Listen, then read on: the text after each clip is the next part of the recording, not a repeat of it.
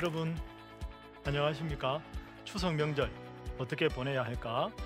어, 성경적인 가르침과 그 적용에 대해서 여러분과 함께 어, 말씀을 생각하고 교훈을 생각해 볼 배우와 목사입니다. 만나 뵙게 돼서 진심으로 반갑습니다.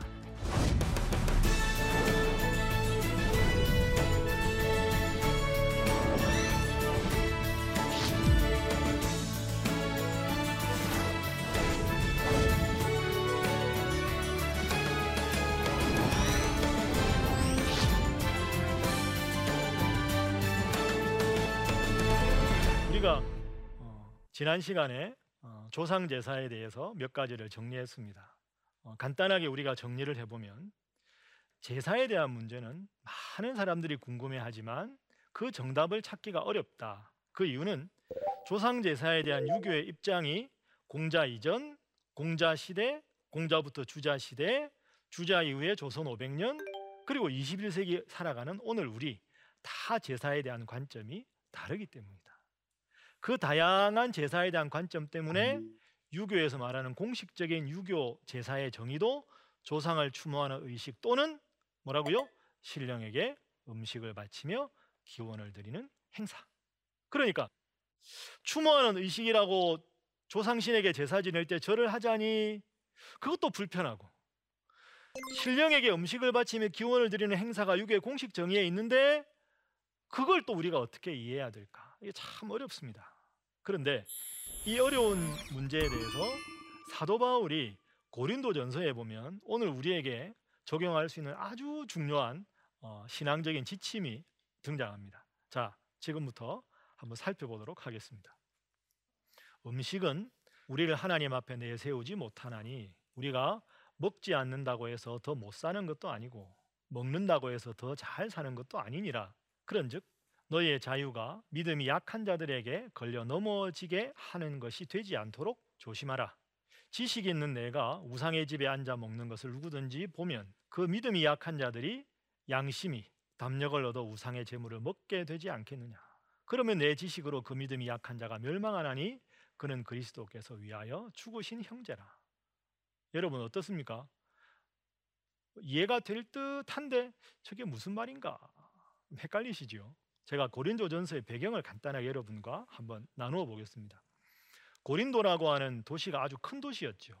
그리고 고린도라고 하는 도시는 어, 우상에게 그 제사를 드리는 신전이 아주 많은 도시였습니다. 그래서 사도 바울이 고린도 전서를 기록할 당시에 고린도라는 도시에 큰 신선이 신전이 12개 정도 있었다라고 어, 학자들은 추정을 합니다. 그러면 신전에서 제우스 신이나 신들에게 절을 했을 거 아닙니까? 그러면 제물을 바쳐야 되겠죠. 그 신전에서 어, 음, 짐승을 잡아서 어, 그 짐승의 고기를 신전에 모시는 신에게 바치고 그걸 시장에다가 내다 판 거죠. 그러면 사람들은 시장에서 그 고기를 구매해서 먹게 됩니다. 그러니까 고린도에 살면서 고기를 먹었다라는 것은 내 의지와 관계없이 시장에서 파는 고기는 이미 우상에게 절을 했던 우상의 제물이었던 고기가 되는 겁니다. 그런데 사도 바울이 말합니다. 다시 8절 보십시오. 음식은 우리를 하나님 앞에 내세우지 못하나니 먹지 않는다고 못 사는 것도 아니고 먹는다고 해서 더 잘 사는 것도 아니다. 이걸 우상 제물하고 연결시켜 보면 어떻게 될까요? 아, 우상에게 제사 지낸 그 고기 그걸 먹는 것이 성경적이냐 먹지 않는 것이 성경적이냐 그 자체가 별로 중요한 질문이 아니야. 그러면서 구절에 바울이 말하죠. 그런즉 너희의 자유가 믿음이 없는 약한 자들에게 걸려 넘어지게 하는 것이 되지 않도록 조심하라. 자, 저를 설명해 보겠습니다. 사도 바울은 기독교 역사상 가장 위대한 사도잖아요. 그러니까 본인은 뭐 우리말로 제사 음식을 먹든 안 먹든 예수님을 구원자로 믿는 자신의 신앙에 아무런 문제가 되지 않아요. 그런데 그 당시 초대교회 갓 입문한 성도들 아직까지 신앙의 분별력이나 믿음의 도가 분명하게 서 있지 않은 분들 그런 분들은 예를 들어서 그 고린도교에 아주 존경받는 성도가 우상에게 제사 지낸 음식을 막 먹는다. 그럼 무슨 생각이 들까? 어? 아니 저거 분명히 신전에서 하나님이 아니라 이방신에게 절했던 음식인데 저걸 먹어? 어머나 저 안 되는 것 아닌가? 아니야 저분이 드시니까 먹어도 되는가 보다. 그러면 자신은 신앙 안에서 이 문제가 해결되지 않았는데 신앙이 좋은 분이라고 보이는 분들의 겉모습만 보고 그 모습을 따라가는 거죠. 그럼 뭐 고기 먹다가 목 텁텁하면 술도 한 잔 하던데 아유 뭐 이건 되는데 이건 안 될까? 되겠지 뭐. 그것도 마시고. 그러다 보면 아유 분위기가 좀 이런 분위기네? 그런 분위기에 휩쓸리게 되고. 그러다 보면 어떻게 되겠습니까? 사도 바울 정도 되는 분은 그 제사 음식이 아무 문제가 안 되지만 신앙이 약한 분들은 자기 신앙의 변별력이 없는 상태에서 신앙의 성숙에 마이너스가 될 수 있다. 그게 10절입니다. 지식이 있는 내가 우상의 집에 앉아 먹는 것을 누구든지 보면 그 믿음이 약한 자들의 양심이 담력을 얻어 아 먹어도 되는구나 나도 먹어야 되겠다 하고 우상의 재물을 먹게 되지 않겠느냐 그러면 너는 지식이 있어서 분별력이 있지만 지식이 없는 그 형제는 그 믿음이 약한 자가 멸망하게 된다 신앙의 분별력도 없고 신앙이 바로 서지도 못한 상태에서 신앙이 무너질 수도 있다 그런데 그 신앙이 무너질 수도 있는 그 형제가 누굽니까? 예수님께서 그를 위해서 죽으신 형제라. 11절 후반부에. 그는 그리스도께서 위하여 죽으신 형제라. 그러니 이같이 너희가 형제에게 죄를 지어 그 약한 양심을 상하게 하는 것. 그래서 신앙생활을 잘 하도록 돈독하게 되도록 도와야 하는데 이런 비본질적인 우상 제물 먹는 문제로 그 믿음이 약한 형제의 신앙이 더 건강해지지 않고 더 분별력을 약하게 되고 더 신앙이 떨어지게 된다면 그것은 그 형제를 위해서 죽으신 그리스도께 죄를 짓는 것이니라. 그 12절이지요. 그 13절에 바울이 이런 말을 합니다. 그러므로 만일 음식이 내 형제를 실족하게 한다면 나는 영원히 고기를 먹지 않겠다. 그래서 내 형제를 실족하지 않게 하리라. 영원히 고기를 먹지 않겠다. 왜? 형제의 구원이 더 중요하니까. 여러분, 13절 아주 중요한데요. 고기를 먹지 않겠다 하는 겁니다.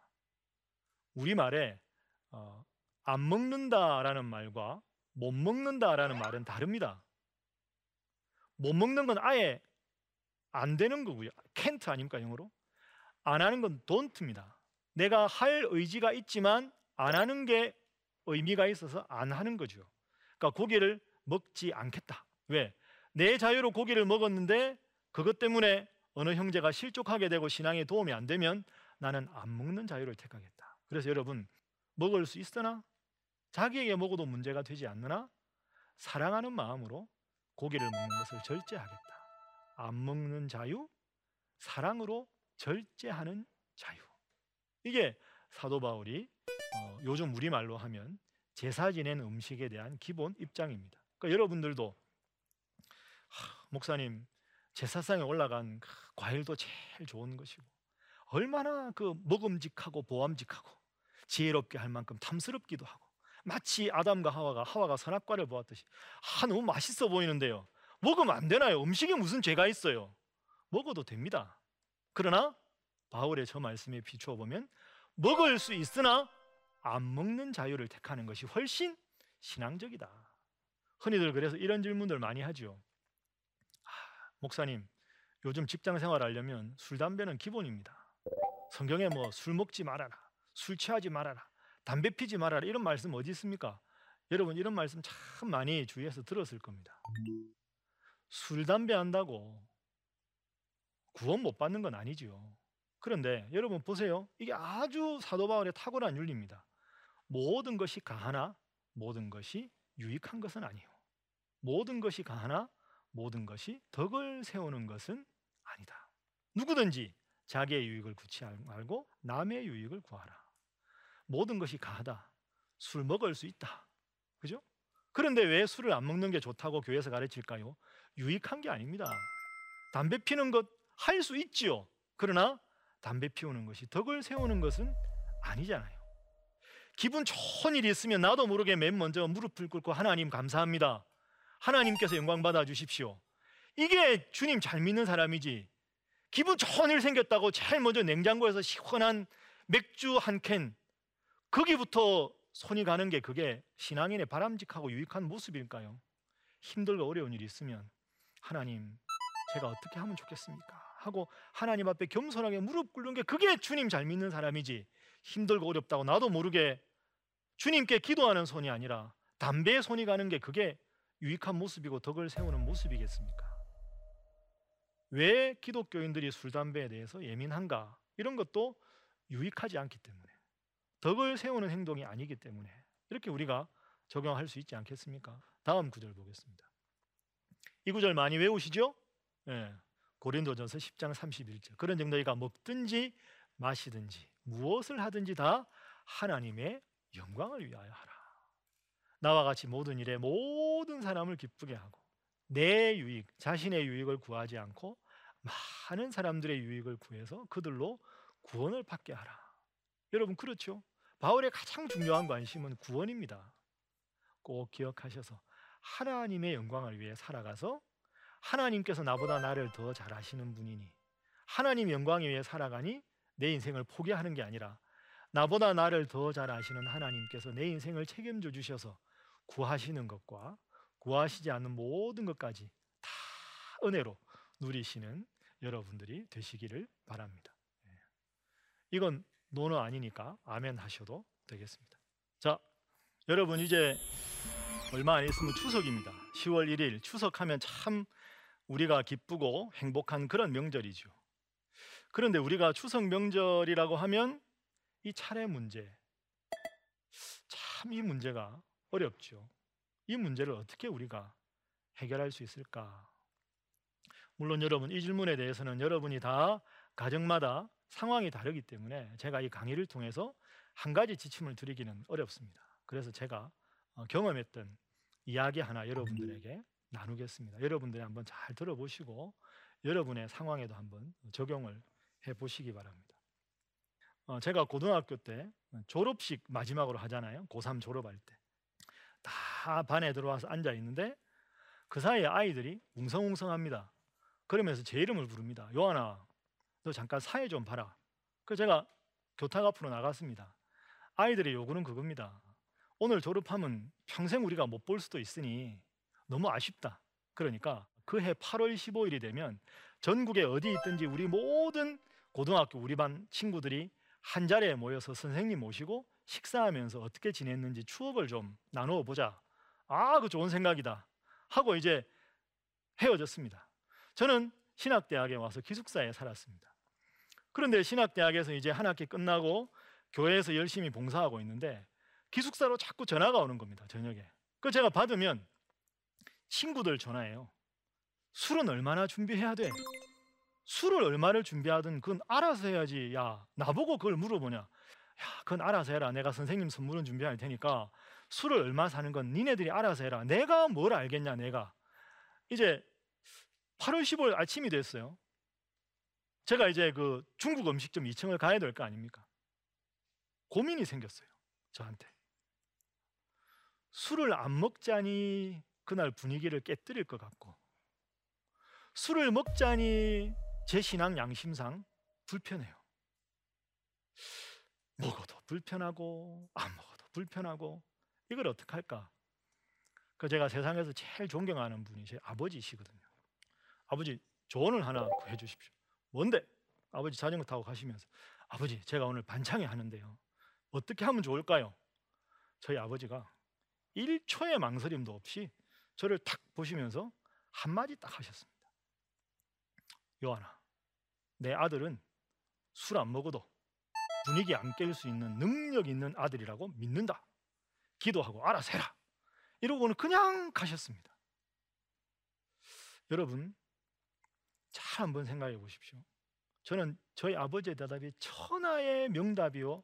정말 지혜로운 대답이라고 생각합니다. 제가 그날 어떻게 했을까요? 선생님 도착하기 전 30분 전에 아이들이 다 모였습니다. 야, 요한아, 너술 취한 걸 보고 싶었다. 이런 친구도 있고 짓궂게. 그래 제가 선생님 오시기 전에 그랬습니다. 하나 물어보자. 오늘 1차로 끝내냐? 아니? 새벽까지 가야지. 내일 새벽까지. 좋아. 그러면 좋아. 내일 새벽까지 간다 치자. 그러면 다 갈 때마다 계산하고 정리하고 너희들 다 집에 보내고 한 명은 정신이 말짱한 사람이 있어야 되겠지. 그렇지. 내가 할게. 내가 끝까지 너희들 책임질 테니까 나는 너희들 모두를 위해서 봉사할 수 있도록 나를 보호해라. 그래, 맞다. 요한이 말이 맞다. 그렇게 하자. 그래서 그날 반창에 잘 끝나고 1차, 2차, 3차 하여튼 다 해서 애들 택시 타고 집에 보내고 그 다음날 새벽까지 다 해주고 제가 8월 16일 날 새벽에 어, 새벽기도 바로 갔었습니다. 여러분 제가 제 이야기를 오래 한 이유가 있습니다. 우리 집안은 제사 지내는데 어떡하죠? 제사상에 절을 해야 되나요? 하지 않아야 되나요? 여러분 우리는 정말 이것이 어려운 문제지만 어렵다라고 그쳐서는 안 되지 않겠습니까? 여러분의 그 어려운 질문에 제가 저희 아버지께서 제게 해주신 말씀을 드리고 싶어요. 기도하고 알아서 해라. 하나님께 지혜를 구하면 하나님께서 너와 함께해 주실 것이다. 내가 처한 이 명절에 우리 집안의 독특한 분위기에서 어떤 것이 유익한 것이고 어떤 것이 덕을 세우는 것이냐 그걸 놓고 기도하십시오. 제가 여러분들의 질문을 막기 위해서 기도하라고 말씀드리는 게 아닙니다. 너희 중에 누구든지 지혜가 부족하거든 후히 주시고 꾸짖지 아니하시는 하나님께 구하라. 그리하면 주시리라. 하나님이 약속하셨지 않습니까? 기도하십시오. 하나님, 우리 집에 가풍이 이렇습니다. 제가 하나님 믿는 신앙 정말 소중하게 여깁니다. 이런 분위기에서 어떻게 하는 것이 하나님께 영광을 돌리는 일입니까? 제게 지혜를 담아 주시고 지혜롭게 처신하게 하시고 하나님께서 저를 인도해 주십시오. 긴 호흡으로 다가가셔야 될지도 모릅니다. 그러나 하나님을 믿는다는 이유로 모이는 모든 가족들이 모인 자리에 복음의 문조차 닫아버리는 게 사실 생각해보면 지혜롭지 않을 수도 있습니다. 그래서 여러분 제가 굳이 지침을 드리자면 명절에 모일 때 가족들의 스타가 여러분이 되셔야 합니다. 설에 모이면 설 세뱃돈 제일 많이 주시고요. 명절이면 누구보다 명절에 최선을 다해서 어른들을 잘 모십시오. 그래서 명절에 수많은 가족 친지들이 오지만 여러분들이 딱 들어가는 순간 모두가 환영할 수 있게 와 우리 집안에 스타가 오셨다. 우리 집안에 제일 잘하는 분은 저 예수 믿는 저분들이야. 그런 인정을 받으셔야 되는 거죠. 차례상에 절하기 전에도 집안의 어른에게 무릎 꿇고 가셔서 저는 평소에도 아버님 위해서 어머님 위해서 모든 우리 가족들 위해서 기도하고 있습니다. 제가 신앙적인 이유로 이 차례상에 절하지 않지만 제가 하나님께 제가 믿는 정말 위대하신 하나님 앞에 무릎을 꿇고 여기에 모인 모든 가족들 하나님께서 영육간에 강건하게 지켜달라고 기도하겠습니다. 그렇게 할 수 있도록 배려해 주십시오. 안 돼! 이렇게 말하고 싶은 분이라도 다른 가족이 그렇게 요구하면 안 되겠지만 너라면 자네라면 내가 자네 말은 들어주지. 자네만큼 우리 가족들에게 잘하는 가족이 누가 있나? 자네 말이라면 내가 들어주마. 그런 분위기로 만드셔야 합니다. 그리고 나아가서 가족들 중에 정말 하나님 아직 몰랐는데 힘들고 어려운 분들이 명절에 여러분 만나면 하, 나 요즘 이게 힘들어. 날 위해서 기도 좀 해줘. 그래서 여러분들이 그분을 위해서 간절하게 기도해 주어서 여러분들을 때문에 마음을 열고 하나님을 받아들일 수 있는 여지를 만들 수 있도록 기도하고 지혜롭게 처신하는 게 필요합니다. 여러분 다시 말씀드립니다. 쉽지 않은 문제입니다. 한국의 문화의 아주 어려운 지점입니다. 그러나 하나님께서는 우리의 기도를 들으시고 하나님의 그 위대하신 지혜로 하면 우리가 못 감당할 문제가 어디 있겠습니까? 내 아들이라면 술을 안 먹어도 분위기를 깨지 않을 능력 있는 아들이라고 믿는다. 기도하고 알아서. 오늘 제 아버지의 대답을 이 추석 차례 지내는 문제에 대한 해답으로 여러분들에게 제시하고 싶습니다. 여러분 강의 잘 들어주셔서 감사합니다. 온라인으로 여러분이 제시해 주시는 질문 간단하게 제가 보겠습니다. 강의를 들으니 명절이나 제사를 대하는 마음이 조금은 가벼워지는데요. 하지만 이렇게 조금씩 양보하다가 결국 하나님의 뜻을 거스르게 되는 건 아닐지 걱정됩니다. 괜찮을까요? 괜찮지 않습니다. 그죠? 그러니까 양보하는 것을 잘 생각하셔야 됩니다. 이번 명절에 사생결단 하겠다라는 것이 지혜로울 수도 있지만 자칫 그분들의 마음을 닫을 수 있으니까 위험할 수 있어요. 그런데 양보는 내가 하나님을 믿는 믿음을 양보하라는 게 아닙니다. 그 집안의 차례를 지내는 수십 년 수백 년의 전통을 하루아침에 바꾸기 어렵다면 하나님의 지혜를 구해서 좀 더 긴 호흡으로 다가간다는 의미에서 시간적인 양보지 내가 믿는 하나님, 내가 믿는 예수님 신앙을 양보해서는 안 되는 거죠. 본질적 신앙은 잘 지켜나가되 그 시한은 집안의 분위기에 따라서 지혜롭게 하는 게 좋다. 여러분이라면 충분히 하실 수가 있겠습니다. 자, 여러분, 예, 추석 명절 다가옵니다. 어떻게 보내야 할까요? 강의 제목이 추석 명절 어떻게 보내야 할까요? 정답 뭡니까? 기도하고 하나님 주신 지혜로 잘 보내는 것이 필요합니다. 모쪼록 정말로 우리가 한국 문화 속에서 많은 가족들에게 복음을 제일 잘 전할 수 있는 추석 명절 이것이 또 다른 걸림돌이 아니라 주님께 그분들을 인도할 수 있는 정말로 아름답고 은혜로운 계기가 되셔서 여러분의 온 가족들이 명절날 아침이면 모두가 성경 찬송 꺼내고 함께 하나님 말씀 읽고 서로 축복하는 행복한 명절 다 보내실 수 있기를 주님 이름으로 축복합니다. 강의 잘 경청해 주셔서 진심으로 감사합니다. 고맙습니다.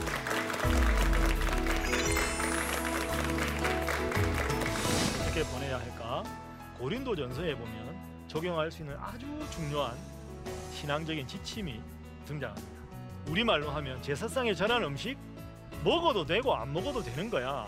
그 자체가 별로 중요한 질문이 아니야. 그런데 내 자유로 고기를 먹었는데 그것 때문에 어느 형제가 실족하게 되고 신앙에 도움이 안 되면 영원히 고기를 먹지 않겠다. 왜? 형제의 구원이 더 중요하니까.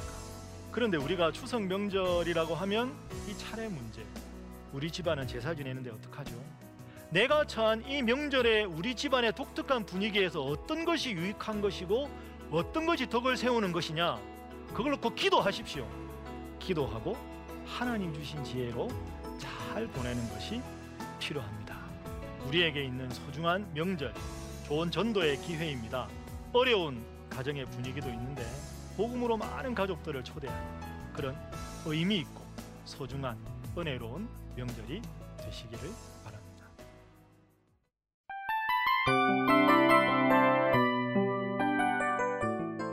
이 프로그램은 청취자 여러분의 소중한 후원으로 제작됩니다.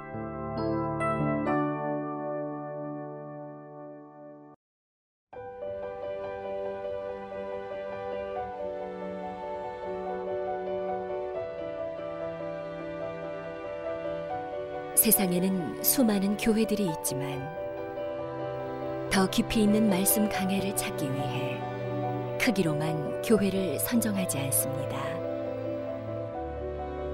보다 좋은 영적 콘텐츠를 더 많이 나누기 위해 방송비를 받지 않습니다.